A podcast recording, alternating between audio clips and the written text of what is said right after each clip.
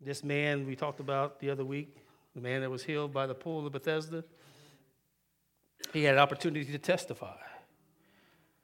Been there 38 years, waiting for a stirring of the water. And his testimony was like, hey, I've been here 38 years. Ain't nobody, ain't nobody come by and help me. Just about the time, I, I can't move. I'm, I, I'm not able to get there because every time I try to get there, somebody always gets in front of me. And then comes a man. Just not by chance, but by the purpose and sovereignty of God. Not just any man, the Son of Man, the Son of God. The whole purpose of the book of John is to show us that Jesus is the Son of God. There's only one, not many sons, one Son in the person of Jesus Christ. He comes to the very place where there are invalids and paralytics and blind and lame people. And when I was reading that a couple weeks ago, I thought about us. We are the paralytic, the lame, the blind, and unable to walk. That's us.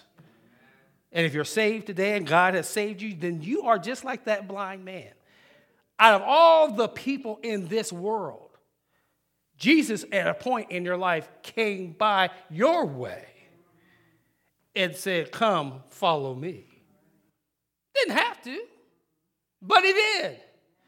Now, what's our response if he does that? We are to say, Lord, follow you. Wherever you go, that's where I go. Wherever you lead, that's where I'll. Wherever you want me to do, that's what I'm going to do. You say obey, I will obey. I will obey, I will trust, I will do whatever you want me to do. That's uh, should be our response. But sometimes our response is like the man that was healed.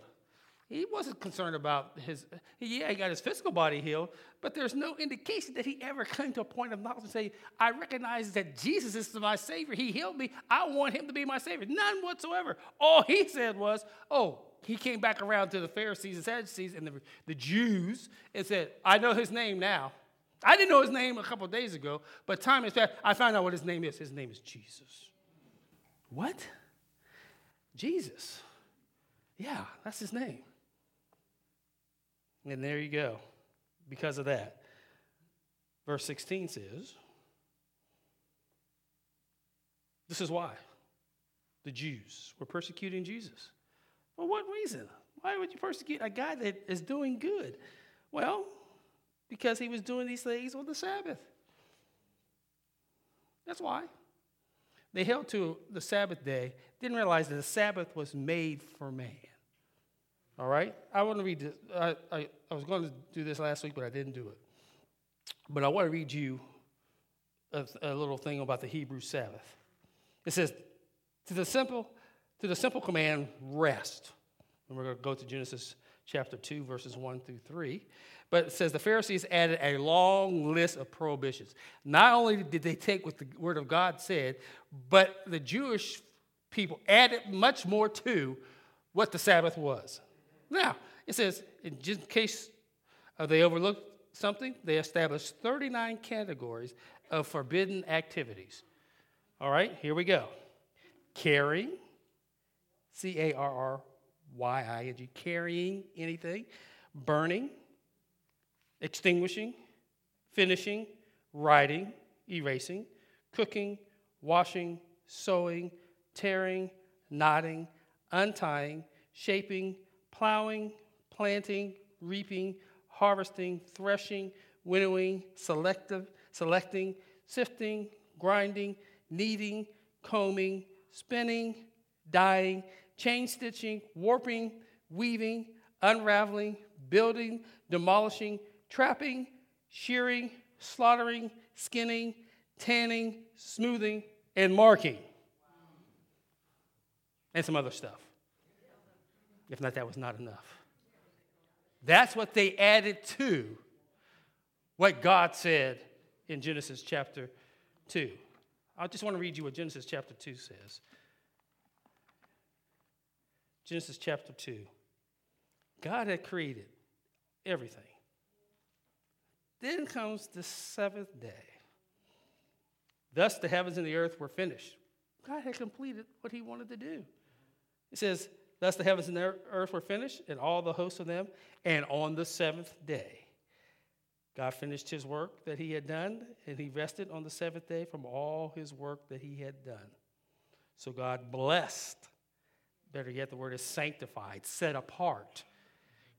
So God blessed the seventh day and made it holy, because on it, God rested from all his work that he had done in creation. Catch what he says. On the seventh day, which for the Jews was a Saturday. That's the Sabbath is on a Saturday. The Saturday is not Sunday, the Sabbath is Saturday. From Friday sundown to Saturday, Sunday is their day of Sabbath. We New Testament saints, we don't adhere to the Sabbath. We adhere to because Jesus got up on the first day of the week. We call it the Lord's Day. Now, catch what, I mean, you got to see this. Because what they're going to do in John chapter 5 is they're going to accuse Jesus that he was doing work of healing on the Sabbath. But in verse 17, it says, Jesus answered them, My Father is working unto now, and I am working. What does he mean? Okay, back to Genesis chapter 2. God creates, it says he finished the work he had done, and he rested on the seventh day. Now, what they took, they misinterpreted. God has never, ever ceased from working on the Sabbath. It said he finished what he had done as far as creation. That's what he said down in verse 3. Make it holy because on it God rested from all his work that he had done in creation. And you say, well, well, well, well, it says he rested. That means rested, he rested from his work. You got to define what work is. All the things I read you about that the Jews took, and even what some of us think is, is, is considered work, God has never rested. Do you know why I know God never rests on the Sabbath? Because if God simply took the day off and rested, like we would say rested and not do any work at all, we would not be here today. For in the Word of God, it talks about that God is the ruler of this entire universe. If God rested and did nothing on the Sabbath, the worlds would collide, the universe would be in chaos, oxygen, the planets would be spinning out of control. We on earth would have all kind of chaos if God simply rested and did nothing on the Sabbath. The fact that he works is all, he works in the lives of all of us. We are here today because God did not rest. So the Jews took it and went to the far extreme. Say, well, wait a minute. We're not allowed to, we have taken what God said in His Word in Genesis chapter 2 and, and, and, verse 1 through 3. God rested, which means no work whatsoever. Listen, even in our culture today, there are some jobs, some things that demand that somebody do something. If you are in a car accident or you get ready to have a heart attack in the next few moments, you don't want the hospital and you don't want your doctor if they're Christians, to take the Sabbath or the Lord's Day off. Somewhere, somebody needs to be at that hospital so that when you get there, they can take care of you. Amen? Now, admittedly, we do a lot of things on the Lord's Day, and even on, for those in terms of setting aside and making it separate, because what God does say is He set aside that day, the seventh day, He sanctified it, He set it apart, so that man would really understand to rest from his labor. Basically, God says, I took six days to do all I did to create the universe. You and I have six days to do all that we need to do. And on the, really on for the Jewish people on the Sabbath, but for us, the Lord's Day ought to be a day that we take off and give back to the Lord. We don't do that. We cram everything into the seven days and then pick it up again on the next Monday and, and start all over again. But there should be a point in our point, if we're growing and maturing in Christ, there ought to come a point where we say, you know what? I really need to ask the Lord to help me to set the Lord's day aside for Him. That would mean some of the things that we enjoy doing, we may not necessarily want to do in light of we're giving it to the Lord. We're setting it apart. Is there any, is some of these activities that we do, is there anything intrinsically wrong with it? Not necessarily. But if you're saying you're going to give it to the Lord and you're going to set it set this one day apart, you got six days to do all the craziness that we need to do, and you're saying we we're saying to ourselves, we can't take one day and give it back to God. There's a problem there. Somebody says, Well, you know what? I don't have time the other six days of the week. Sunday's my only time of doing it. Well, then you're probably too busy. We have time to do a lot of things if we really schedule and budget our time. I would hate to look at uh, look at myself, and I'd probably say, if we look at yourself, how much time we actually waste on frivolous activities. Starting this week, keep a log of how many hours you spend watching television. And, and, and catalog what you are watching. Amen? Say, okay, I get up in the morning, I usually turn on TV, I watch the news, ABC, CBS, NBC, whatever. And then start wa- watch the shows that we like to watch. And if you don't watch them, even catalog the ones you DVR. Got to put that in there. We got technology now. So if we don't watch it when it comes on regularly, we put it on DVR. And, uh, and what I was saying is, a lot of the things that we do, honestly and truly, if we really weigh it, we waste a lot of time. And some of the stuff that we really, I mean, hey, I, I confess my own sin. I like watching Steve Harvey. In the eternal scheme of life, is there any intrinsic, internal value in watching him? Not necessarily. I just think he's crazy. Something. Uh, he's a, he's a good crazy. I like to watch his manner. He, he, he has some, sometimes he has some pretty good advice. So I like, you know, amen. Now, some other stuff I don't get into. I watch commercials, I see this stuff, I go, how's this show lasting? You know?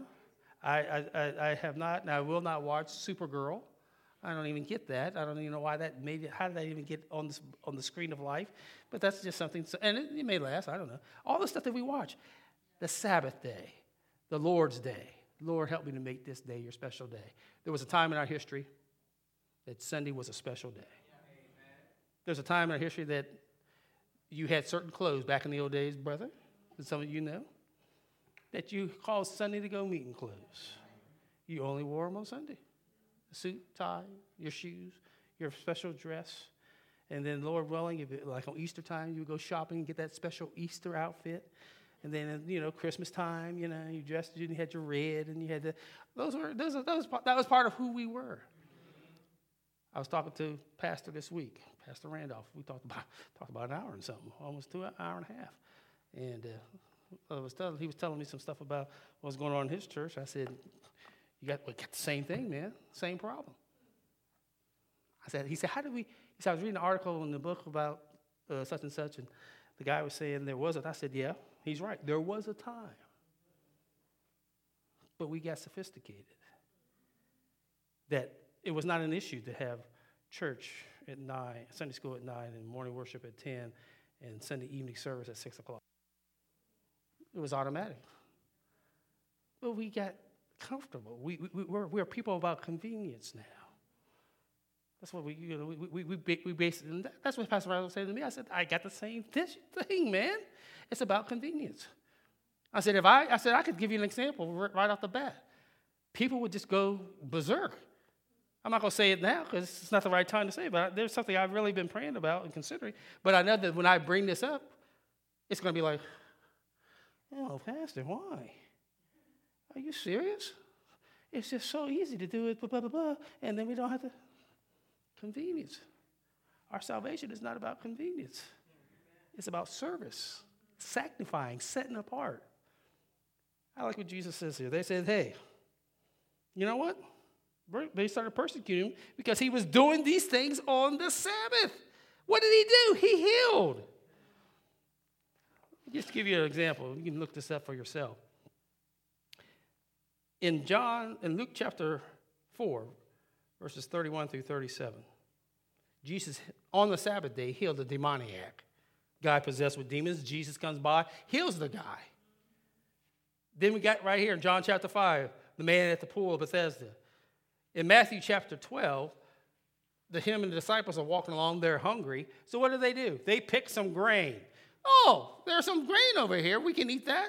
But the religious people got upset because they did it on the Sabbath.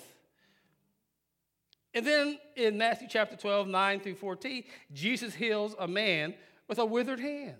And again, the Jews, those that were the religious folks, those that were by the letter of the law and all that other stuff, they wanted to kill and persecute Jesus, for he was doing these things on the Sabbath. But in John chapter 5, verse 17, Jesus says this. He says, Let me, let me, let me, let me help you all out. He says, My Father.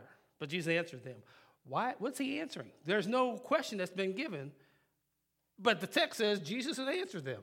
He's answered them in light of what Matthew, Mark, and Luke talk about other occasions that the Jewish people were coming up to Jesus. And John just summarizes it. Here's the answer. Here's the response that Jesus says My Father is working until now, and I am working. In other words, just what I said God is always working. And, and notice what he says My Father is working until now and I am working. He didn't say, Our Father is working, but he said, My Father, personal pronoun. Flags went up. Wait a minute. Whoa, whoa, whoa, whoa. Not only did you heal this guy on the Sabbath, but now you are saying that you and God are the same? Uh, now you don't went too far, Jesus. See, it's one thing because he healed this one man. But now, and the, the issue was he healed one man at the pool of Bethesda. They were afraid that others might become involved. But now he's went a step further, and now he's equating and saying he is equal to God. That was a no-no. And he's right. My father, God is his father. God the Father, God the Son, God the Holy Spirit. Same in essence, co equal, co eternal, coexistent. They all there. You can't have, and Jesus is going to, later on in the book, we're going to find out, you can't have one without the other. The Son submits to the Father, the Holy Spirit submits to the Son, and yet they all three work together. For Jesus said, if you have the Son, you have the Father. And if you have the Father, you have the Holy Spirit. You can't take out and compartmentalize who God is.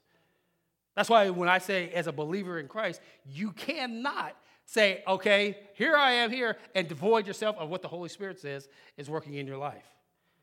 Because the moment you're saved, we believe the Bible teaches that the moment you're saved, you receive the Holy Spirit of God. And it's the Holy Spirit that energizes and allows you and I to come to a saving faith of Christ. And He is the enabler to help us live the Christian life. He says, My Father is working until now, and I am working. One writer says, makes an interesting point. He says, if you look at the miracles Jesus performed, God has the grains in the field to make bread. Takes a process, takes a certain amount of time. But yet, Jesus said, I am the bread of life. And he, on one occasion, didn't have to wait a long time. He just made bread right there. He took three loaves and two fishes and multiplied it to feed over 5,000 people. He didn't have to wait for it to grow because he is God. He multiplied it right there on the spot. God may take four, five, six, eight months to get the grain to our farmers can harvest it. But Jesus, in his own power, because he's equal with God, can take that grain and make bread just like that. He's God. That's why he can say God is working into now, and I am working. What my father may take in a process of time, I can do instantaneously. Why? Because I'm God. God may elect to heal somebody and take a long well, a process to get there. But Jesus, if he elects to do it, can heal this man at the pool of Bethesda by the command of his voice. Pick up your bed, take up your bed, walk, and move on down the road. He had not to wait for God to work, um, do a miraculous work in the sense of taking some time. Jesus just spoke and it happened. The same God that spoke and took eternity to do something, God in Christ, Jesus as God, could speak and do it in an instant. And that's why he says, I am working as the Father is working, my Father is working until now, and I am working. The both works are being done by the same God. Now, you know, you start talking stuff like this, people get upset. They wanted to kill Jesus. They were not happy. Somebody says, I, I just don't believe people want to kill Jesus. Yeah, they do. Yeah, they do. People are still trying to kill Jesus today. Take him out. Take get rid of him. We don't want any, any semblance of, of who Christ is. We're trying to make him less of God. We're trying to make him equal to Jesus is a Jesus is a beautiful person. Jesus is Jesus is love. Jesus is, is, is, is he just wants to come alongside you and just and just rock you as a baby and, and just treat you. Uh, some of that, yeah, yeah but the other side of who he is. His love demands his justice. His love demands his condemnation. His love demands his, his wrathful indignation to man. Somebody said, How do you balance that out? For God so loved the world. Yes, he loved us not because if he had not loved us, what faced us was condemnation and hell. That's what his love is. It wasn't, he was like, I just love man. I'm going to come down there and, and, and do this. No, he understood that if he had not done that, hell was our eternal home. His love said, I love man enough that I'm going to redeem, buy back man. Because my Father is sitting in heaven and he's ready to take the eraser of life and just rub, erase man out of the picture. But my love is, ho, whoa, Father if you allow me to go down in the form of a servant and pay for man's sin. And man, by faith, believes in what I did on the cross. If you allow me to do that, will you hold your judgment of condemnation and eternal damnation on man? The father said to the son, Go down, redeem man. You pay the price that man cannot pay for himself. And the fact that you are willing to give your life, willing to be that sacrificial lamb, that your blood will cover man's sin. So that now when I look at when I look at Sheila, or I look at Jim, or I look at Tony, or I look at whoever, if they know me, Jesus, they have an advocate with the Father. You can't go to God and plead your own case because your case is death, hell. But Jesus pleads the case for you. Oh, oh, time out, Father. You need to listen to me. Sheila, Jim, Tony know me. I died for each one of them, and my blood covers their sin. And because what you said in your word that nothing can cover sin but the shed blood of a perfect lamb. I am that perfect lamb. So that when you see Sheila, Jim, and Tony, what you see is my blood covering their sin. They of themselves don't deserve anything but your righteous judgment. Let the good news. This is the gospel. That's why you ought to be shouting sometimes when you think about what God did for you. The fact that now the Father says, Whoa, okay, He knows you. You said you died for Him. Praise be to God. Now you get the inheritance of what Christ gets. What, what, what makes you, what, what is so cute and nice about you and I that we should even be allowed to get to heaven? What did you and I do this week that was a merit point to God that God said, Wake up this morning? Hmm? Somebody help me out. Come on, tell me, what did you do this past week that is a, is a little brownie point to God to say, Lord, I did this. Surely I deserve another day. Surely I deserve another blessing. What did you do? Or are you only here because you understand? Uh, yeah, well, yeah. I think it was Wednesday evening or Wednesday night or Thursday or Saturday. Yeah, I did say a couple things I probably shouldn't have said. Some words came out that, yeah, yeah, I thought about somebody the other day and it really wasn't good. Yeah, yeah. That guy sitting next to me. Mm-mm. Yeah, yeah. You know, we talked about gossiping on Wednesday night.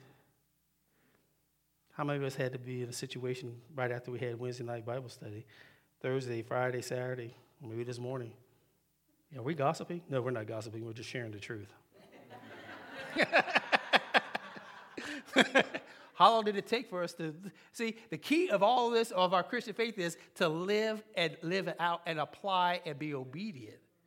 It's one thing to know we're not the gossip. It's one thing to know that we ought to be forgiving. It's one thing that we ought to be unified. But how do you do that in a world and with people that are everything else but? Yeah, we can talk all great talk, but the doing is the whole key. It's a job. Thank you, brother. It's a job. Jesus says, Listen, listen, listen. I am doing the works of my Father. And that's why the Jews were seeking. Catch what it says here. That's why the Jews were seeking all the more to kill him. The more he did, the more they just said, We're going to get this guy, we're going to kill him, we're going to kill him, we're going to kill him dead. He is a thorn in our flesh. He is wreaking havoc on what we have established. We got to get rid of him. They purposed all the more to get him. John 7 19, verses 19 25, talks about they were ready to kill Jesus. John chapter 8, 37 and 59. They picked up stones. He said it, he did it, and they said, We're going to kill that man. Couldn't throw the stone. God said, It's not time. When it's time, you'll be able to do to him. But until then, you can't hurt him. I have a protective hedge around him. Many times the Jews, were, Jesus was right there, and they're about ready to grab on him, and he was in a crowd, and he just simply just simply sat in the. Where's Jesus? Who just saw he was. Just, where's he at? How did he do it? It was not his time yet. But the, verse is the more he was, he was doing, the more they were seeking to kill him. Because not only was he breaking the Sabbath, but he was even calling God his own father making himself equal with God. You know what? The more you live and try to do what the Lord wants you to do, the more persecution you come under.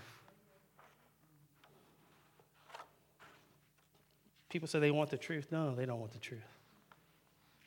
Not the truth of the Word of God, they don't. Say, give us the word of God. Be careful. When remember the Israelites wanted, the, wanted God to manifest himself? Let us hear. You don't want to, okay. Do you really want to hear the voice of God? Be content that he's left on record the word. That is his voice. That's how he communicates to us. We don't need to hear the audible voice of God. Because when you do, you will fall and submit wholly to Him. In contrary to what many people believe, when you come to the house of God and hear the Word of God, if the man of God is doing right by the Word of God, that's God speaking. You guys say, it's not, it's not Byron's word. It's not William Randolph's word. It's God's word. And if it's God's word, then I and you only have one thing to do be obedient. Say, Lord, you know what? I sat here, I listened to this, and I find out that I am just no different than some of the people we're talking about. I have put on, on, on, on the Lord's Day stipulations that really I ought not to be putting on. It's, it, it's the obedience of the heart. Should you not dress a certain way, whether you wear a suit or not, that's not the issue. It's where your heart is. Now, if you want to come and, I mean, we can come approach God any other way we want to. Let's, let's just be honest with ourselves. On certain occasions, we dress up based on what the occasion's for. I'm getting to go to a, a dinner, a nice banquet, whatever. Most people dress up. I'm getting ready to go. There was a day that people, when they used to travel on airplanes, dressed up. Not dressed down, dressed up. Now you go on a flight on a plane and everybody, anything and everything is wide open. You know, sweatsuits, shorts, and short shorts, and bikinis, and whatever. You'd be like, oh, Paz, they don't do all that. Just take a look sometimes when you're getting ready to fly. You just go, wow, you know. People used to wear a, a nice suit or clothes and to funerals. No, anymore. You see some folks, and if that's all you have, that's one thing. But typically, you would dress up. People don't do that anymore. People used not to wear hats in church or in a public building. Now everybody wears hats in churches and in public buildings. It's not about that, it's about where your heart is. God said he sanctified and set the Lord the Sabbath day apart. My question to all of us, are you and I willing to set apart the Lord's day that he might be glorified? What are you and I willing to give up on the Lord's day? That is an indication that we are willing to sacrifice that for the Lord. You can, I'm not going to answer the question for you. You answer that for yourself. Amen? So, do you and I want to kill Jesus, or do we want to say, Lord, we believe that you are the Son of God? You did a great work, and people are willing to kill you just because you healed on the Sabbath. Father, we thank you that you were able to stand in a world that was totally willing and ready to kill you. You answered their question. And in the next few verses from 19 all the way uh, towards the end of the chapters, you're going to mark out exactly who you are in light of you and your Father's relationship. We thank you that we once were the ones that you came and called us out of darkness and placed us into the marvelous light. Your word says, You hath he quickened and made alive who once was dead in sin. And we confess before you, we were dead. Didn't know right from wrong, didn't understand anything about God. Honestly and truly, we weren't even seeking you. And yet you called us on the road to holiness, righteousness, and sanctification and glorification. Thank you for every man, woman, boy, and girl that's here. Our prayer is that if for some reason somebody has been coming and really does not know you, well, Lord, we want to see them saved, secure, and know you in a real way. Bless us now. Thank you for salvation in Christ. In Jesus' name we pray. Amen.